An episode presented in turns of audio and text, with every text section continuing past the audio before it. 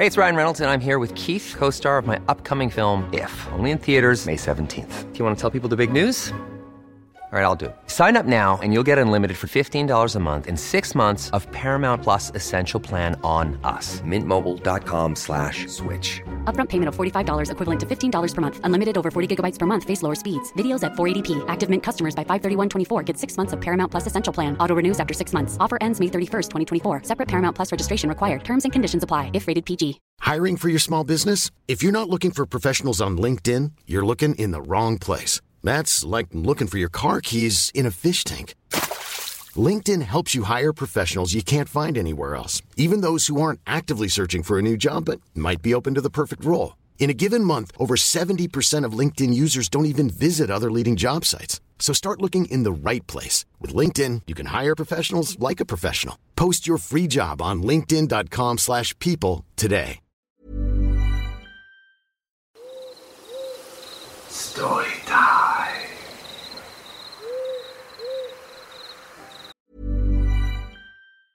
A lot can happen in the next three years. Like a chatbot may be your new best friend. But what won't change? Needing health insurance. United Healthcare Tri Term Medical Plans are available for these changing times. Underwritten by Golden Rule Insurance Company, they offer budget friendly, flexible coverage for people who are in between jobs or missed open enrollment. The plans last nearly three years in some states, with access to a nationwide network of doctors and hospitals. So, for whatever tomorrow brings, United Healthcare Tri Term Medical Plans may be for you. Learn more at uh1.com.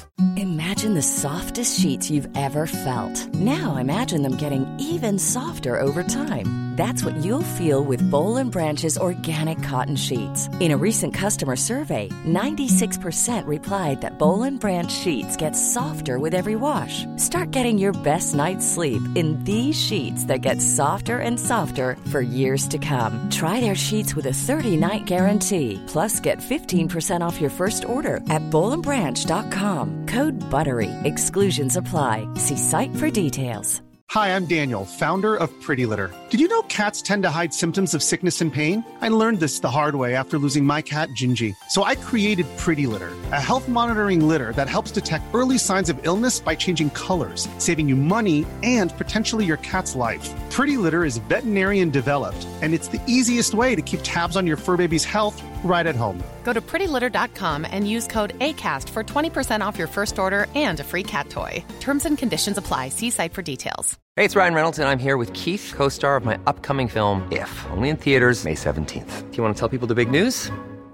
All right, I'll do it. Sign up now and you'll get unlimited for $15 a month in six months of Paramount Plus Essential Plan on us. Mintmobile.com slash switch. Upfront payment of $45 equivalent to $15 per month. Unlimited over 40 gigabytes per month. Face lower speeds. Videos at 480p. Active Mint customers by 531.24 get six months of Paramount Plus Essential Plan. Auto renews after six months. Offer ends May 31st, 2024. Separate Paramount Plus registration required. Terms and conditions apply if rated PG. This takes place back around 2017 or 2018 when I was a bit younger.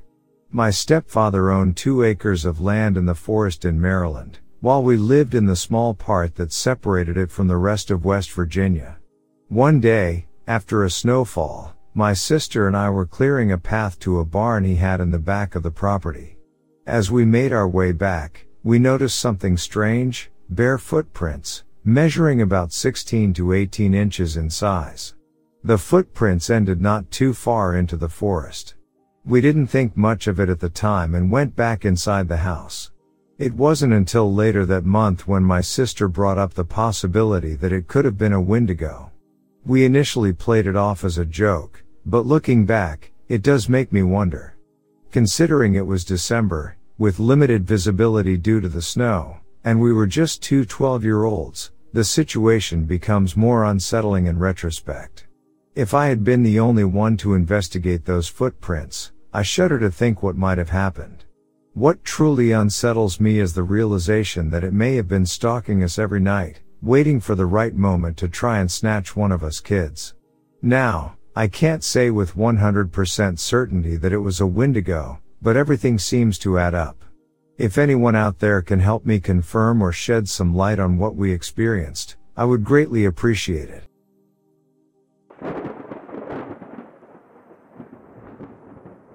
On May 9th of this year, I went on a walk in the patch of woods near my house. In northern Wisconsin with my dog and older sister. My father recently passed away and to attempt to reconnect with my family I took matters into my own hands and invited them all over for a week. Only my sister showed in and I wasn't planning on anyone else showing. My sister has always been the stereotypical blue-haired, short, astrology girl and believes in everything you can think about. When we were 12 and 14 she took me to her friend's house to hunt a skinwalker that just turned out to be a stray dog. And since then we haven't done anything in the woods due to her sudden urge to stay inside and smoke pot for months. But that's beside the point. We were walking along a path around dusk and it started to get very cold.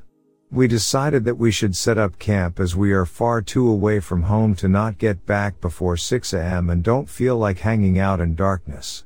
After setting up a small fire and tent, she called it a night while I tended to the fire. Roughly two hours after she fell asleep I went to relieve myself behind a large dead tree. After coming back to camp I noticed that there was a foul almost rotten smell around the camp. I reached for my bag to get some incense and realized my bag was missing. I panicked for a second until I saw it near the edge of the light made by the fire. Thinking nothing of it I stood up and as I walked toward my bag I froze. My bag was being slowly dragged farther out of the light by a very pale, human-like hand. This hand was in no way human as I came to my senses and noticed the large claws and shiny glass-like skin that seemed to be covered in a clear liquid. Who's there? Give me back my bag, I said while reaching for my pistol on my belt. Just as I fully unsheathed my pistol the hand suddenly recoiled, however now I could see a face. A large, Terrifying face with milky white skin and eyes, with the bluest veins under the eyes. I saw that the thing's tongue was long and was the only thing moving other than the trees and the wind. Its antlers were black. Like they were made of mold. I lost it. I shot the damn thing and with the muzzle flash, I saw a massive, deer-like humanoid that must have been seven to eight feet tall. I fell to the ground covering my ears as the creature let out a loud scream sounding like a moose that had been shoved into a meat grinder alive. I came to my senses and saw the thing charge me. I froze as it just to the right of the tent and tipped it over. My sister was already awake at this point as the scream rose her. After what had to have been two hours of making the fire go from a small forge into a massive bonfire to illuminate the surrounding woods. Eventually I fell asleep with my Glock 19 in my hands which we itching to shoot anything that moved. I awoke to my sister shaking me at what must have been 10 am as the sun was already well in the sky. After getting our belongings we began walking back to the house checking our surroundings as we went. We didn't want that thing to follow us back to the house and torment us there. When we were able to see the light coming from my yard lights which I forgot to turn off, I froze. On the top of my shed there was a gutted what seemed to be a deer without its hind legs. We dropped our stuff and ran to the house, where we called the police. I got fined for wasting their time. I tried to forget this and move on with my life but on the 19th of this month, I saw that thing in my yard, digging a hole while a dead deer was on its broad, pale, skinny shoulders. It was staring at me. It saw me. IT saw me. I blinked and it was gone. I know what I saw. I need help. I have three guns in my home not including my pistol which I always have on me. Should I try to kill the thing? Please help me.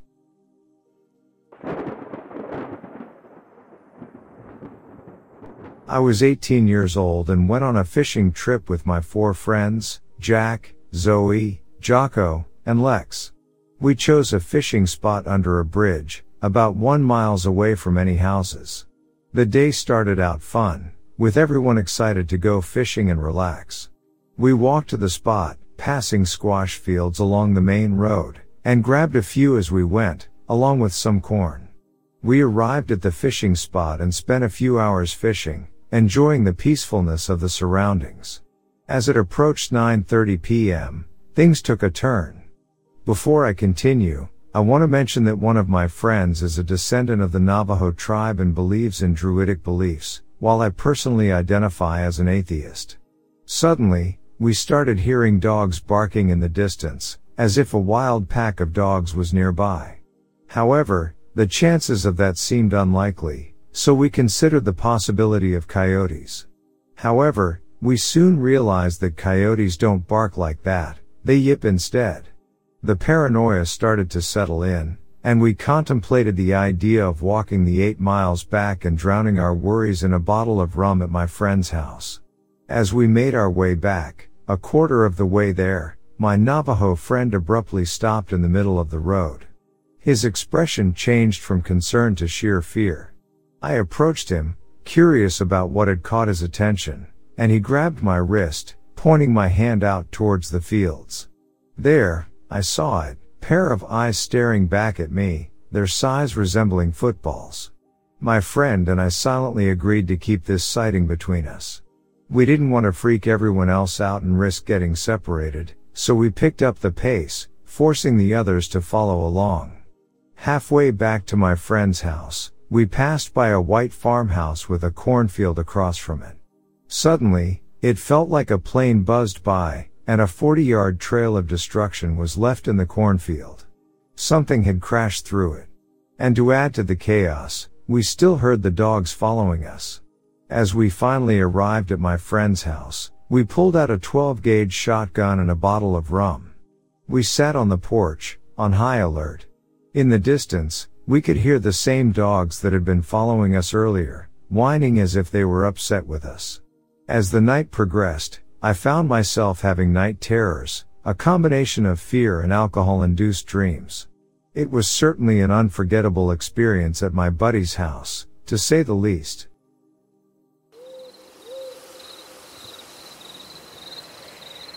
I have always loved the solitude and tranquility of the wilderness. Being a park ranger stationed near Yosemite National Park, I had grown accustomed to the sights and sounds of nature. But recently, something had changed. The local wildlife, especially the bears, started displaying bizarre and aggressive behavior. It was as if they were becoming more territorial and predatory. I couldn't ignore the signs any longer. One evening, while on a routine patrol, a pungent odor filled the air. It was a foul stench that lingered and seemed out of place in this pristine wilderness. My curiosity got the better of me, and I decided to follow the source of the smell. I trekked through the dense forest, flashlight in hand, until I reached a small clearing. And there, amidst the towering trees, I saw it. A creature unlike anything I had ever encountered. It stood on two legs, its darkish figure towering over any man I had ever seen. It was a formidable sight, and an overwhelming sense of threat washed over me.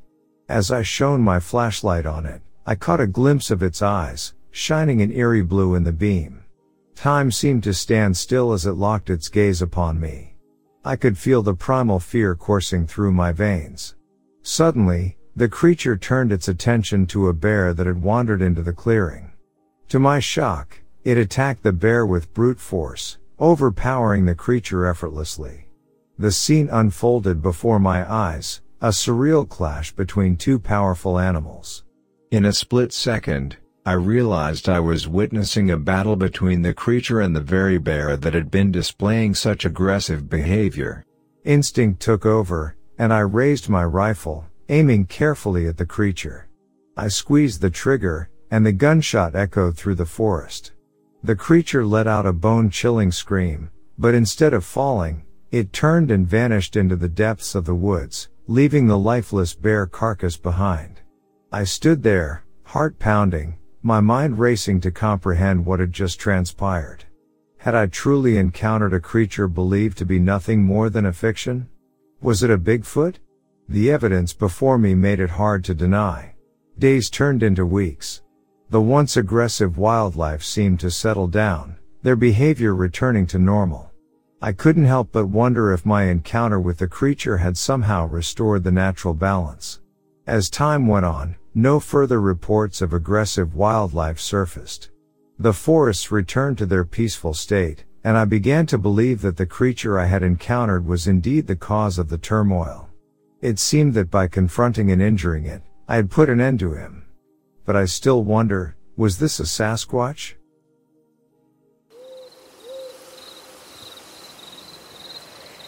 April 2008.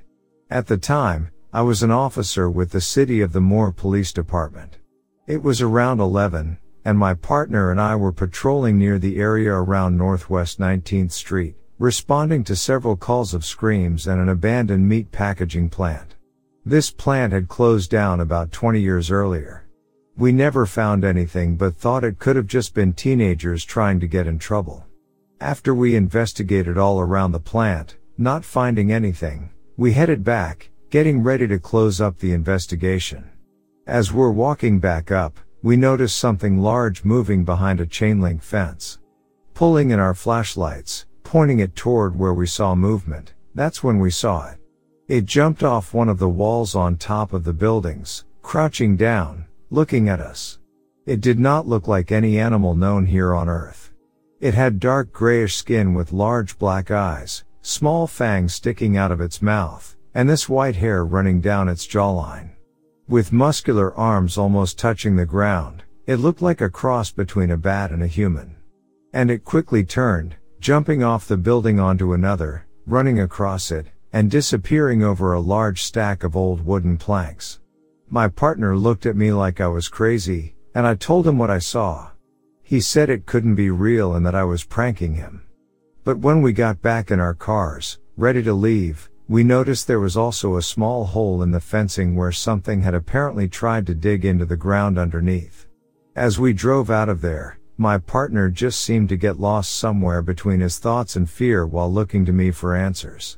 We searched the perimeter and the surrounding area more but found nothing, ultimately continuing on with our shift.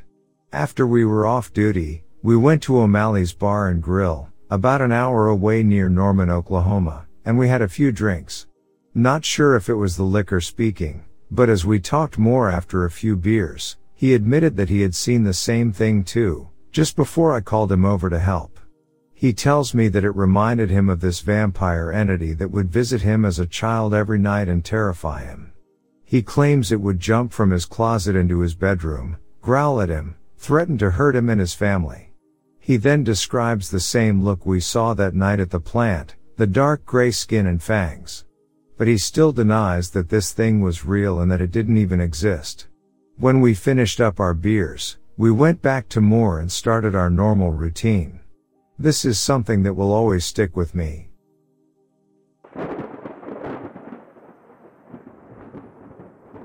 I was working in the Redwood National Park at the time, and only worked the night shift.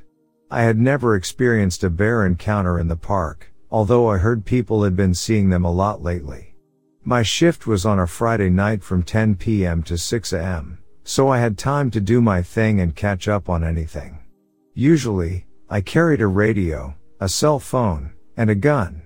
The radio was a base radio that could reach the visitor center in case of an emergency. The cell phone was specially designed for communication, so I could know who I was talking to. It wasn't exactly a personal cell phone or work cell phone. It was like an enhanced signal phone they give you.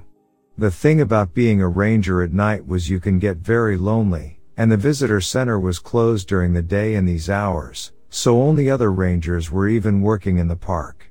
There was a lot of traveling with nobody to talk to. The radio was key to know what the other ranger was doing and if they were nearby. I took my time that evening, doing my rounds and stopping to enjoy the scenery even at night. It was one of the best perks of the job. Now, the visitor center was located on the west side of the park, and I would have to drive all my way around the west side to start my rounds. To make it to the west side, I would have to travel through the Dipsea Trail, which is a very popular trail for mountain bikers and hikers alike. The trail is open from 6 am to 6 p.m. At night, it was very dark and foggy. I only got a radio call a couple of times during my shift, but never did I see another ranger. As I was driving along the Dipsea Trail, the fog was thick, and I could not see up the road ahead. As I was traveling about 20 miles an hour, I would use the brake lights of the car to see where I was going at some points. As I came around the corner, I saw what I thought was a mountain biker standing next to a tree. Making note of him, I made a comment out loud about how he should not be here, and the trail is closed. As I got closer, I noticed that this person wasn't actually wearing any clothes and was facing the tree. It was maybe about three feet away from the fog light of the car, and their back was facing me. I asked out loud several times, and the person did not move, all of my lights were on. Now, I was about 10 feet from this person, and I kept asking if they were okay and if they needed help. I began to get scared. I asked again if they needed help and turned on the siren. I still did not get a response. Something was wrong. I got to about five feet away from the tree the person was standing next to, and that's when this person just fell over. They were dead, and their face had been carved away, literally like with a knife. Think of how a pumpkin is. It was as if somebody had burrowed into their skull, and the face was gone. I have no idea how it was possible that they were actually standing up and how they managed to fall over. It reminded me of something that would happen to you in a horror movie, but I bailed out of there. After describing to the other rangers what I saw, they agreed to stay at the station with me, and we go back to the trail to check it out. So we all ended up going down there within 10 minutes of the area where I originally saw the person on the trail. But as I got closer to the same spot, now I saw a different figure, a naked woman. I slowed down, and she began looking in my direction. The only issue is, I passed right through her, and her eyes began glowing red right after she passed my vehicle, or should I say walked through my vehicle, and then disappeared entirely. I mean, the other rangers were pretty scared and freaked out. We weren't exactly sure what to do, we just wanted to come out of the park. We wanted to be done. And by the way, there was no account of that body anymore. As a ranger, I should have called the body in and got help, but I was so spooked that I couldn't help but leave. This is when we went to retrieve that body that I'm talking about, the one with the burned out face. There were no signs of it, no signs of blood, attack, a murder, anything. Not even a trail or footmarks. It's as if the body just mysteriously disappeared. And then, the apparition of the naked woman with glowing eyes. I'm not sure what to think about that. Last I heard, and lastly, my colleagues have heard, this trail and park is not haunted. But either way, I'm not sure what to think about it. Maybe it was a demonic encounter, maybe it was something else. I've been in many training sessions and have seen other rangers have paranormal experiences before. I've thought about telling somebody outside my work circle, I've just been very hesitant. People will probably laugh at me, potentially think I'm crazy. But I witnessed something that I did not understand. It changed me forever because it scared me and proved to me that those things sometimes you see in horror movies are true. I've thought a lot about this over the years and have finally decided to open up and talk to somebody.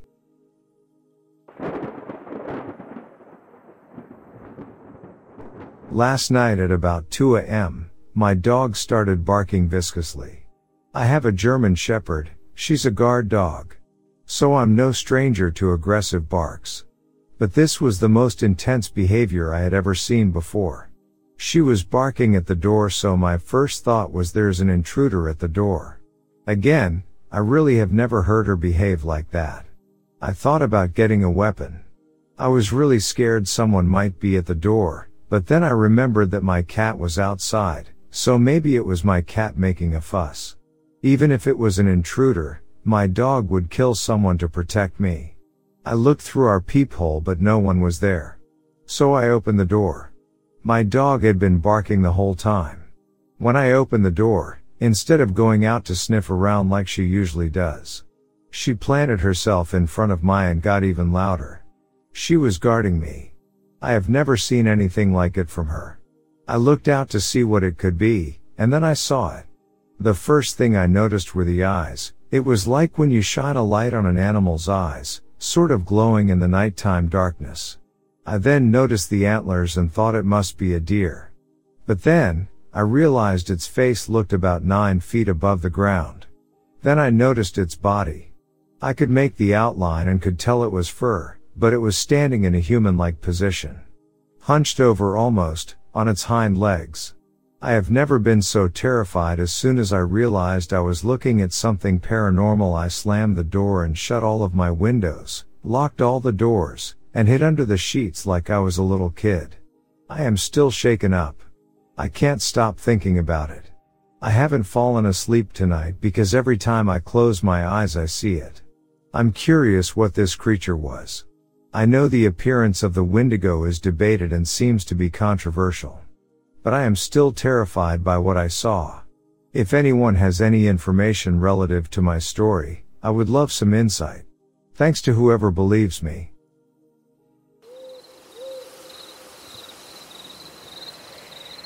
One of my sons and I like to hike in the backwoods of Oregon and Washington states. Several years ago we were on a backpacking trip during the middle of the week to several lakes on the shoulder of Mount Hood. Right at dusk we had a super heavy something walk into our little hidden camp on two feet shaking the ground. It abruptly stopped just outside our little tent. Then there was a big whack sound from where it had walked in on us. We were zipped in the tent because it had begun to rain. We sat still because flight or fight had kicked in for both of us.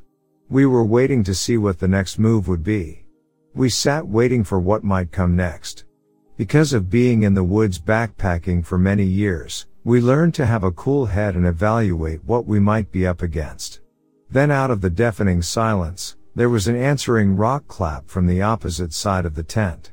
We were now aware that we were dealing with two separate things right outside our tent. We sat waiting. Nothing. No noise. No brush or underbrush. No snuffling. Dead silence. We got out of the tent and saw nothing. Since there was only one way out of that camp, and the thing had walked in on the only path out, it was now fully dark, plus a few miles back to where our truck was parked. I made the decision to stick right there for the rest of the night. We would walk out in the morning. I rolled over and went to sleep.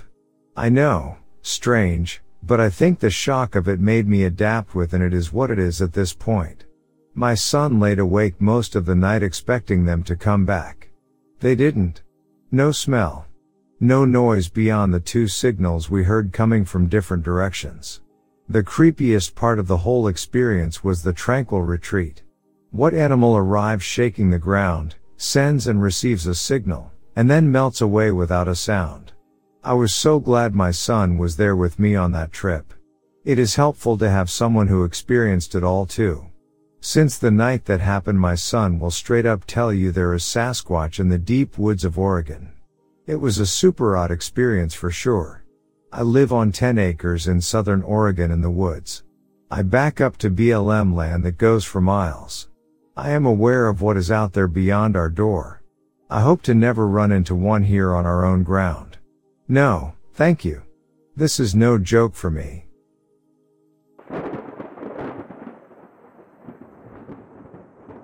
I'm a park ranger for a state park and the Pennsylvania Game Commission. I was working one day and something I've never seen before stared me down as I was hiking to a remote campsite.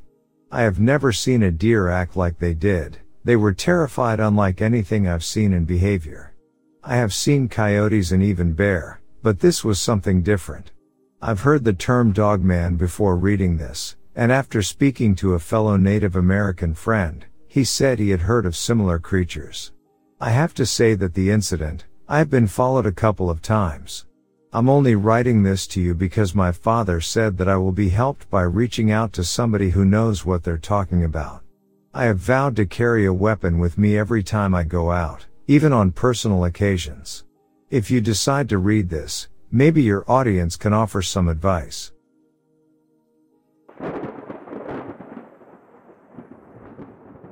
For context, I don't actually know if this is a Wendigo related experience. It's just a possibility out of a thousand and due to my ignorance of the manner I came here looking for answers. For context, this takes place at my grandfather's property in Walla Walla, Washington. It was an ordinary camping trip and I had invited my two best friends from high school. Names don't matter so I'll just call them Frank and Chris.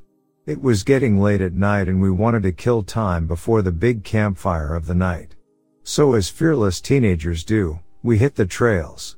We walked for about one and a half miles away from camp on a straight trail until arriving in a patch of dead forest.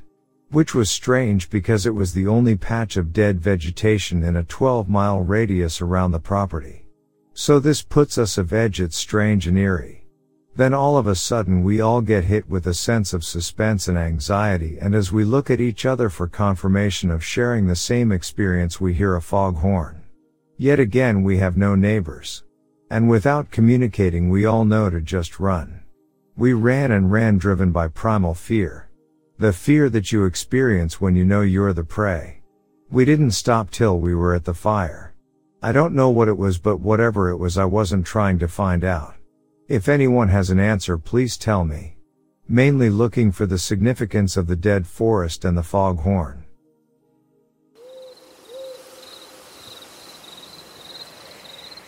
I believe my husband and I saw a hellhound. We live in rural northern Idaho and we both hunt. So we know everything about animals, even in pitch darkness. We don't have regular plumbing. We have to turn on an electric well every morning to fill it up. Our tank can last us three to four days, but we like it filled, just in case. There are other tanks like that scattered in the woods. Just waiting for someone to buy the land and build a home. We were taking a walk and it got dark so we went back home. However, on our way home we saw something, not human or animal, near one of the wells. It was hunched over like it was eating. We walked carefully closer, about 20 feet from this thing. Trying to figure out what it is. Too large for a stray dog or wolf and too small for a bear. But whatever it was, it looked at us with red eyes. I've never been more scared in my life. My husband is scared of nothing and he was scared too. We took off running. My God, we never ran so fast in our lives. It did chase for a while, then it just disappeared. We got to our house and it was just gone. We knew it was behind us when we left the woods, but we couldn't see it. We locked all the windows and doors that night. We talked to one of the town locals about the thing we saw. He showed us a picture of a hellhound.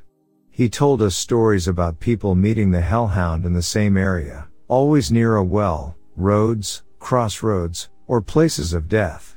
Seeing him once will bring us happiness, seeing him twice will bring us sorrow, and seeing him three times will bring us an end. I don't know what we saw, but Hellhound is the only explanation.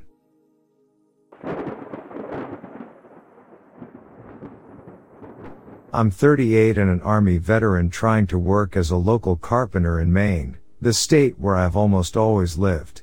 I've had two encounters with the creature I will soon tell you about, one that occurred when I was a teenager and actually one a couple years ago. The house I am currently living in is my father's since he now has multiple heart conditions and would have to live alone. I and my sister grew up in this house which is in eastern Maine. Living here as a child always felt a little off as if something was not right in a way, it's hard to describe. The house is surrounded by woods on almost all sides and sits on a dead end road with six or seven houses down the way. We own 70 acres of dense forest that are littered with ATV trails and walking trails. I've been out on these trails over a hundred times probably just clearing them for neighbors who we let use them and just trying to maintain them. But every time I'm out there I feel like I'm being stalked.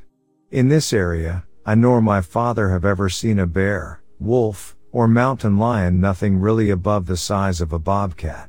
As a teen, I liked dressing up in military gear and going out to play war and games similar, normally go out with my friends Sid and Marvin two guys who lived down the road. Sid was an older dude around 18 who smoked and did average tough guy stuff. Marv, who I still am friends with today, we even served together until he was discharged, was more on my level. We were both pretty timid young guys who didn't really associate with most people and just enjoyed being out in the woods and chilling. Anyway, one day we had gone out around 3 p.m. on a chilly winter evening to go play as we did most days. We all grabbed our gear which was stuff that Sid's dad who was a Vietnam vet had given him and then Sid had shared with us. This included medical kits, an ammo box, grenade pouches, etc. He even gave Sid an old handgun, without the magazine or ammunition, but Sid's dad still didn't allow him to take it out of the house. So after a while of walking down one of the paths we come to one of our favorite spots which is sort of like a clearing full of boulders and moss. At the time it was covered in knee deep snow. Normally my mother would not have let us go out this far but she wasn't there to say no since she was in New Hampshire for the holidays. We had been out there for quite a while throwing snowballs and pretending they were grenades and blasting at each other with our sticks. It was about 5 p.m. when we were starting to gather our stuff because it was beginning to get dark. As I'm scooping up my stuff Marv talks in a confused and worrisome tone. Hey guys, what the hell is that thing? He draws our attention to a tall completely black creature standing on two legs, its arms dangling by its sides and dragging through the snow. From our angle at 50 or 60 meters away, we couldn't see its face but it was walking away from us.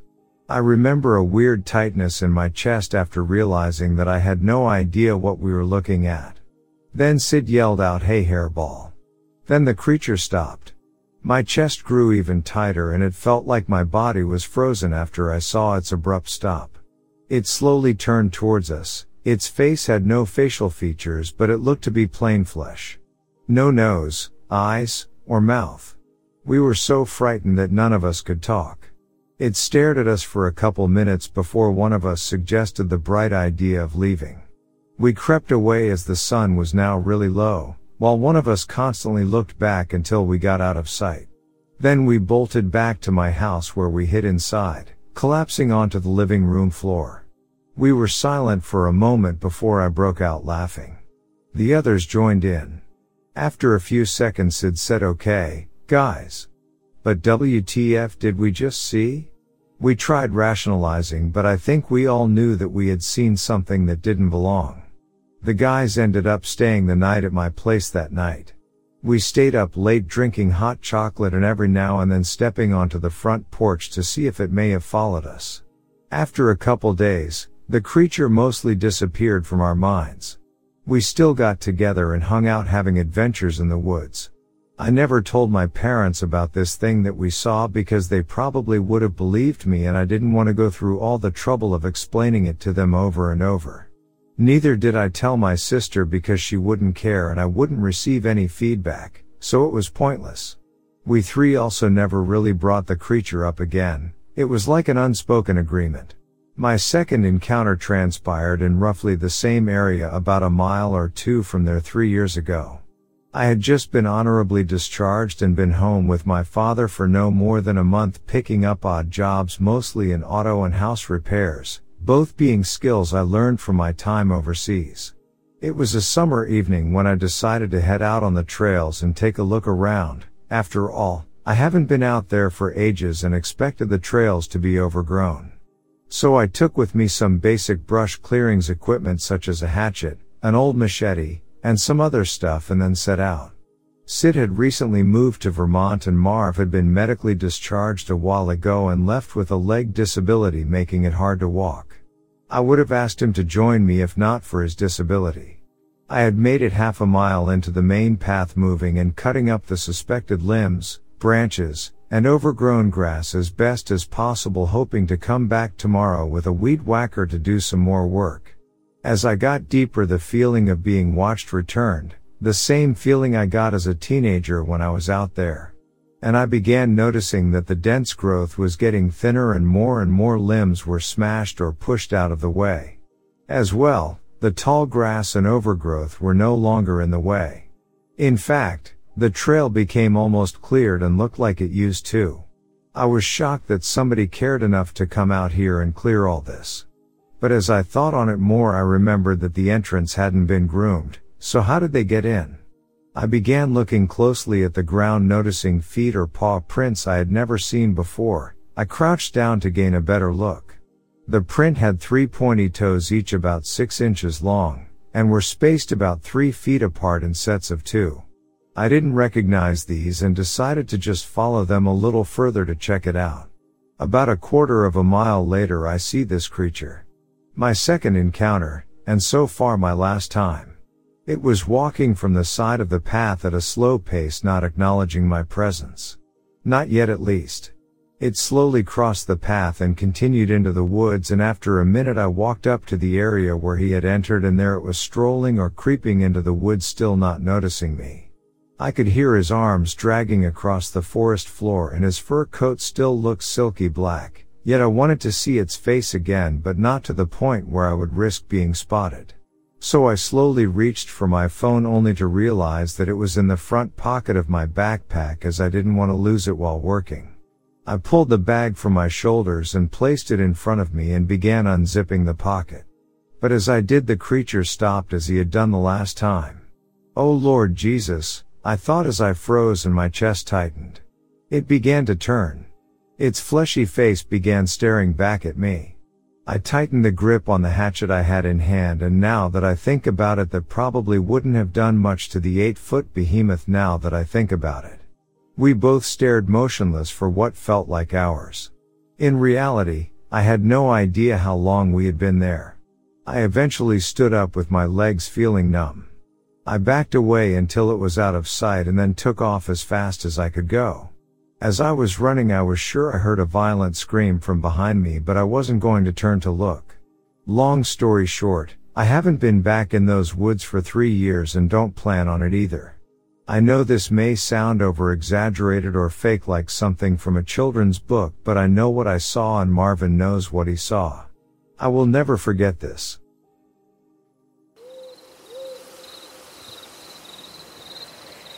I was living in a travel trailer for a time on my sister's property, about three acres or so, circa the summer of 2019. The house was in the front, on half the property, and I was in the wild lands back field behind the backyard. This was near Redding, California, and the Sacramento River, only several blocks away, basically in the country and county, outside of town, but quite a few residences up and down the streets around the area on big lots. I don't remember what made me open the door and stick my head out to look around one late evening, but something caused me to do it. Maybe some noise. As I was looking around, I heard what sounded like several very slow footsteps in dry brush, going crack. Snap. Crack. Like someone was walking away slowly, kind of being stealthy. I then realized it was right there, about 15 feet away, maybe on this side of the see-through wire fence, but it could have been right on the other side of the neighbor's property back section. So I was looking, waiting to see some animal wildlife or something, but there was nothing. It was dark, but I had my outside trailer light on and there was some good moonlight. If there was something there, I should have been able to see it. Then I heard someone run off into the backfield. It had to be a very large, if not huge, heavy animal, like a horse. It was bump. Bump. Bump. Bump. I was surprised it didn't shake the ground or trailer. But not a four-legged horse like Clippity Clop, it was an obvious two-legged run, probably with a very long stride. And then it was gone. But I saw nothing like it was invisible. I went back in and locked my door and nothing else happened. I looked around the next day for some footprints but didn't find any.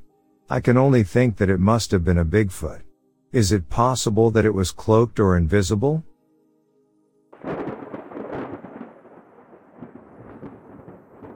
Okay, so a few years ago, maybe like two or three, I was out walking out in the woods behind my grandmother's house.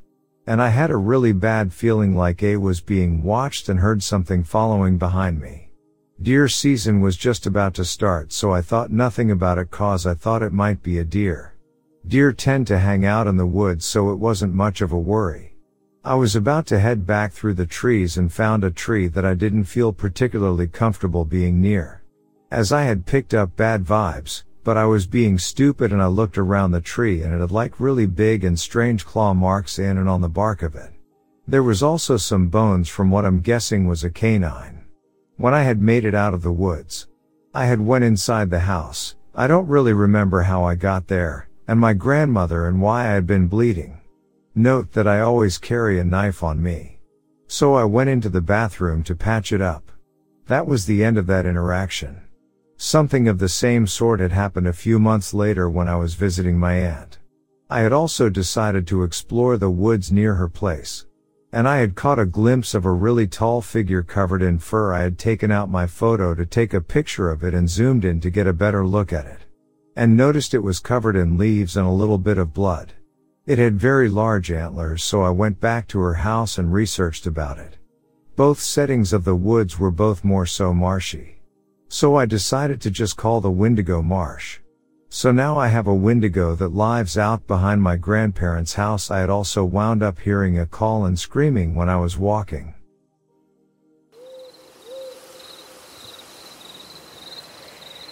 My significant other and I used to manage a fly-in fishing resort outpost in very far northwestern Ontario. We did this for a few years in the summers. We would live on an island from late April, early May until mid-October on a lake that had no road, rail access at all. There was also no phone service, no internet, no TV, no electric grid, no indoor plumbing, etc. This shit was as remote as it gets and we'd live it for seven months out of our year. Now typically the planes that get people in and out of there are little Cessnas, and 50 year old de Havilland beavers and otters, cubs slash super cubs and the like. Very old, loud planes that you can hear coming miles away, fly low, 5,000 feet typically, and don't fly past sundown. So this one night me and significant other are outside having before bed smoke and dog is out with us. We're alone this week on the lake as there's no guests on the lake at all. Meaning there's no other humans for about 500 kilometers in any direction from us. It's about 12 am, pitch black and suddenly we see this light come over the trees of our island. But something's off about it. It's not a shooting star or an airplane, that's apparent. It moves weirdly, changes direction suddenly, changes altitude. It's almost scanning for something. It's also completely silent. As we watch it, we both have this feeling of dread and fear. The dog also begins to freak out, barking and hair standing up on end.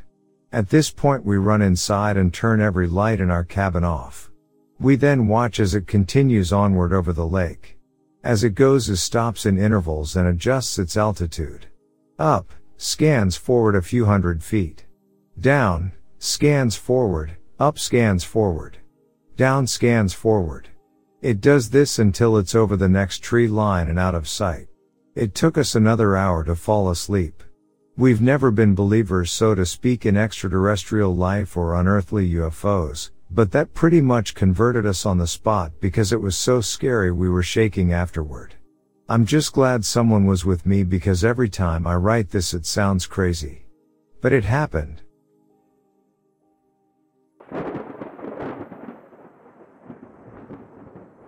I grew up a hardcore atheist and non-believer in the paranormal. Even the thought of ET life forms with technology capable of light speed travel seemed far-fetched and improbable.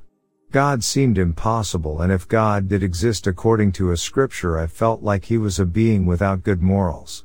Around 2017 I became more of an agnostic who shattered his ideals of absolution but still needed evidence for proof. I don't claim to know what could or could not be out there anymore. All I know is that the possibility remains. My father lives off Highway 44 between St. James and Cuba, Missouri. For several years, he has had strange events and sightings at his house and in his area. Going back to 2018, my father, my brother, and I were out at the barn late at night, roughly 10 p.m., doing work on my father's truck. We usually have some type of firearm nearby. As I was smoking a cigarette outside of the barn, I felt really uneasy.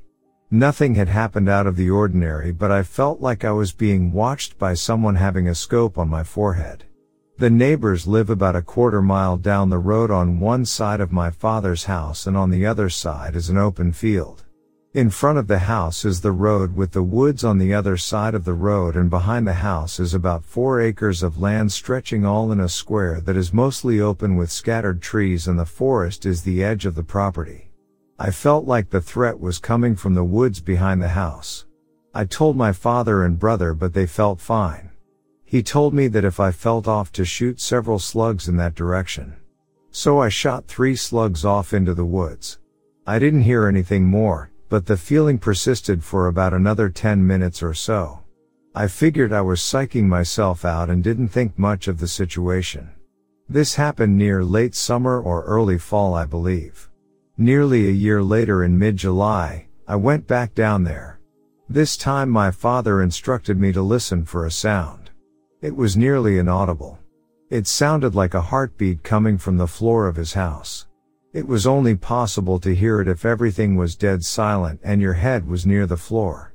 Nothing shook but the sound was so consistent that it persisted at all times of the day and for over several months. I asked him if it was still happening when I left and he would always tell me that it was, until about October I believe. It was odd, to say the least, but it never made me feel unsafe. However, in September I went down there for a weekend and had one of the scariest encounters of my life. I felt like a small child who wanted to cry for help. My father, my brother, their dog, and my cousin all went to town. So instead of sleeping on the couch, I went to sleep in my father's room. It was roughly 8 to 10 a.m. when I went to sleep on his king-sized memory foam mattress. I don't know how much time had passed when I fell back to sleep, but I was suddenly woke from my slumber when I felt the bed slightly moved. I figured the dog had jumped up, but I was so tired I didn't even open my eyes. Seconds later the bed violently raised and slammed up and down for what seemed to be about 10 to 20 seconds. Scared out of my mind I was paralyzed still. I didn't hear anything other than the bed slamming and the box fan being swept across the floor. As soon as it stopped I opened my eyes and looked around the small room. There was a closet near the door that was closed and the door that was cracked open which is not unusual. Afraid to move for nearly 20 minutes, I just sat there. I was hoping that nothing was in the closet. I grabbed the shotgun near the bed and opened up the closet and it was empty. I then checked the rest of the house. Some open windows with the screen still in and both doors leading outside bolted locked. I proceeded to look online if an earthquake had happened. It didn't make sense because the box fan had been moved nearly five feet and was on the floor face down. My family returned after this incident about two hours later and I kept silent because I forced myself to believe it was my imagination. Nearly two years later, in 2021, the unexplained phenomena started to happen on almost a weekly basis. My brother moved out so the only two people who noticed it were me when I was down there and my father. He started off the conversation when I arrived there one Friday night with I am not on drugs but I need your eye to tell me if I'm going insane. Since I was more open-minded at this time I agreed to listen and look at what he wanted to show me. It was nearly 11 p.m. and he instructed me towards his room to shut off his lights. What I saw was a silhouette humanoid figure that would almost leave tracers of itself as it would walk between two different trees in the backyard. From point A to point B however, at point B, the figure would basically teleport back to point A and repeat the cycle. It also happened in my brother's room except the figure would seemingly disappear and reappear behind multiple different trees but still in a pattern. I honestly thought my father's eyes and my eyes were playing tricks on us and I was feeding off his delusions. That's until I saw a light flashing in the woods. It looked yellowish orange, but it flickered three times right at the house in three second intervals that would slowly fade down. He didn't see it at that time nor did he tell me about it. But when I told him what I had just seen it was as if I had just confirmed his fears. He said that he had also seen lights in the same area of the woods. We both covered our windows that night with blackout sheets and slept with a firearm next to our bed. I would also hear almost stomping sounds in the attic late at night almost any time I was down there for a two to three day period. Too scared to check we just ignored it. I've also seen rusted metal illuminate green which is highly odd. For the first time, I saw the shadows before I convinced myself they were real. I coughed up multiple ideas as to what was causing them. Maybe it was the moon and the clouds? Nope, it was a new moon and there was a single cloud in the sky. Maybe it was something like a bird, bat, bug flying around the pole lights? The pole lights don't reach the edge of the woods and the silhouette was so dark it was as if some mass had to be right there. These are all my first-hand accounts. I have several other accounts I could add to these, but it could just be more of a coincidence than actual strange occurrences. I don't scare easily. Nor do I usually believe in the supernatural. But I'm now a believer.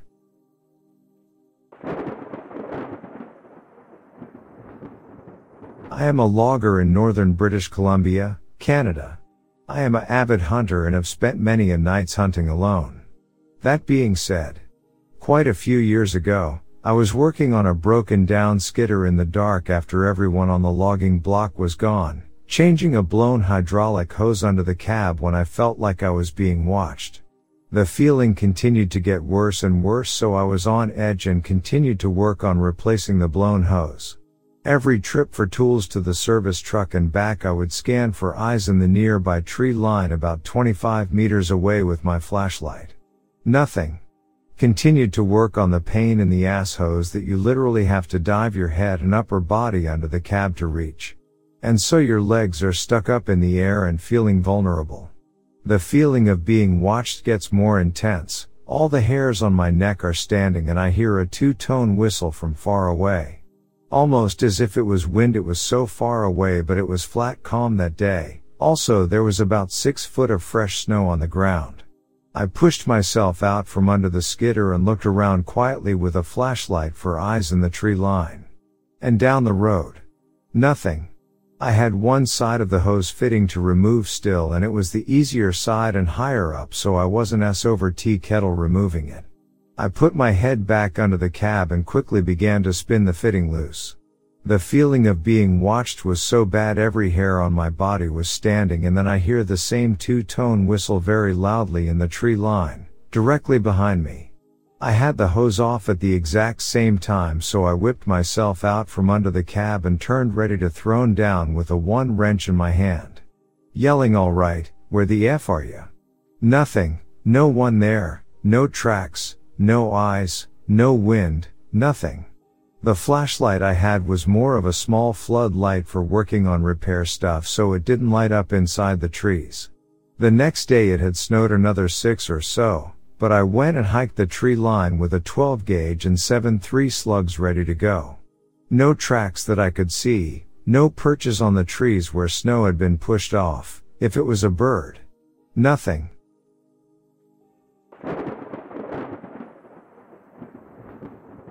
A couple of years ago I used to work at a little coffee shop. I loved that place, it was super chill. The kind of place all the real hipsters went to get coffee. Hipsters and old people. I usually worked afternoons and evenings, which weren't as busy as the morning, so oftentimes the manager would leave me to it and I would be running the whole place by myself. One afternoon this lady came in, and to this day I have never seen a more bizarre looking person. I've moved to Austin, Texas since. You know, the place famous for being weird. So trust me, this lady was really bizarre. Her hair was short and up in two knots, Miley Cyrus style. She was wearing a bright pink leather biker jacket, a long skirt, and sunglasses that she never took off. You probably won't believe this next part, but I swear it's true. It sounds like I'm just trying to make it sound weirder, but this is what happened. She was pushing one of those toy strollers for little girls as baby dolls, and in it was her purse. Her purse was open because it was overfilled with bananas. She was pushing around a purse full of bananas in a toy stroller. So she walks up to the counter. Hey, what can I get for you? MMFPHHM I'm sorry, what did you say? HHHHI coffee HHA, uh, alright a regular coffee, do you want creamer? She didn't even respond so I assumed she didn't want any. She paid for her coffee and then went into this hallway in the back that led into a somewhat secluded area from the rest of the seating. At this point I'm thinking she must be really high on something, which would have explained the sunglasses. Anyway, business slows down eventually and I take the opportunity to sweep up the floor a bit. When I come out from behind the counter, She's sitting in the back of that hallway next to the cleaning supplies closet, which she has opened. She has also set up a bunch of those cards you get from like Target or something around her table so that no one can see what she's doing. I walk over to get the broom out of the closet, And as I walk past her, I sneak a peek at what she was trying to hide on that table, because who wouldn't? She was burning incense sticks and mumbling to herself. I'm kind of scared to ask her to stop at this point, so I just leave her alone and get the broom and close the closet door. When I come back from sweeping the floor, she has opened the closet door again. I put the broom inside and close it again. So later it's closing time, and she's still here. She's been sitting there burning incense sticks, mumbling, and opening the closet door for almost four hours. I yell out to let everyone know that we're closing and they all leave. I go out to pick up people's dishes, and look back into the hallway. She's still sitting there. Hey, we're closing. I'm gonna have to ask you to leave. Kay. She doesn't move at all.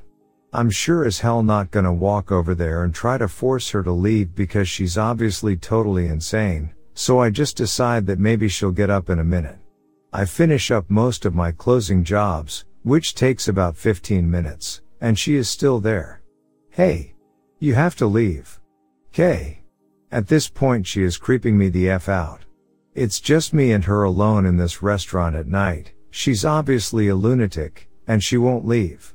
I walked back into the kitchen and just stood there clutching the biggest knife I could find, but then through the door that goes out to the counter I saw her on her way to leave. She was walking very, very slowly. Suddenly she stopped and stood still. Just standing there doing nothing. She stood like that for five whole minutes. Then she proceeded walking as slowly as possible toward the door. It took her another five minutes to reach it. Once she did reach it, she noticed some newspapers and advertisements we have on a little counter next to it. She stared at them for a while, and then she took all of them, one at a time, and put them carefully in her stroller. This took her about another five minutes. While she was doing this, someone came from outside and opened the door to come in. She froze immediately, not moving a muscle, and stood there blocking the doorway. Eventually the person carefully moved around her and I told them we were closed, so they turned around and left. The lady did not move again until the person was gone. She then finally left, and continued walking at the same incredibly slow pace on the sidewalk. She left a bunch of those advertisements and newspapers on the floor that I had to pick up. Weirdest thing that's ever happened to me.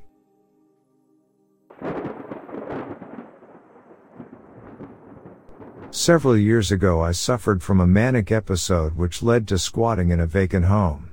Long story short, I was eventually picked up by the police and held for about a month until I was allowed to post bail. After I was processed and put into a cell, I became claustrophobic and began to panic. I began pounding on the plexiglass door and shouting into the intercom in my cell. Finally, they asked if I thought I was a harm to myself or others. Now some people who have dealt with the mental health industry may know that this is the fundamental justification for what's called a 51 to 50. A mandatory 72 hour hold at a mental hospital. I thought to myself that this could be my way of getting entrance to a mental hospital. So I told the person at the other end of the intercom that yes, I was a danger to myself or others. Unfortunately that was not the case. Instead they dragged me out of my cell, twisting my arm and leg, and put me in solitary confinement. They had me stripped of all clothing, not even underwear, and left me with two coarse green woven nylon blankets, one with velcro to attach to my body, affectionately known as a turtle suit. The walls and floors were dirty and rubberized. In the middle of the floor was a brass ringed hole to use as a toilet. A camera stared at me from a corner in the ceiling. There was no bed or chair. The lights were on at all hours. Cold air poured in from a loud vent in the ceiling at all times making it impossible to ever feel comfortably warm. In order to retain heat and feel comfortable against the floor I'd use one of the blankets as a cushion to lie on while the other I'd use to cover my body in a fetal position and block out the light. There was no intercom or plexiglass door now. Just a small window to barely see someone walk past my cell through a hallway that gave no allusion to the time of day or night. The only way to generally tell time was by when I'd be fed. They'd drop the food directly in my hands through a small slot in the door three times a day. I'd have to finish what was in my hand before they'd give me more or let me drink from a Dixie cup of water or carton of milk. They didn't tell me how long I would be there for. They wouldn't answer questions. The isolation and boredom would just cause me to find delusional justifications for why I was there. It must be some sort of test. Right? Sometimes I'd bang on the door yelling for help, to be let out, for water, or I'd curse at the deaf guards that would never answer me. Eventually I found a sort of rhythm of sleeping or lying awake beneath my blanket between meals.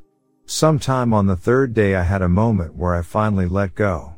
All of my fear and worry, anticipation and expectation to leave just left my mind and body.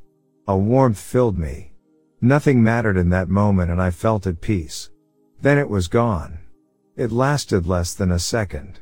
Afterwards all I could do was think of that moment, try to find that place somewhere inside me again while I lay on the ground in my little rubber refrigerator. It was the feeling of a miracle, there's no better way to describe it. To feel happiness in such a place. I was confined for four days before they took me out for my first court appearance.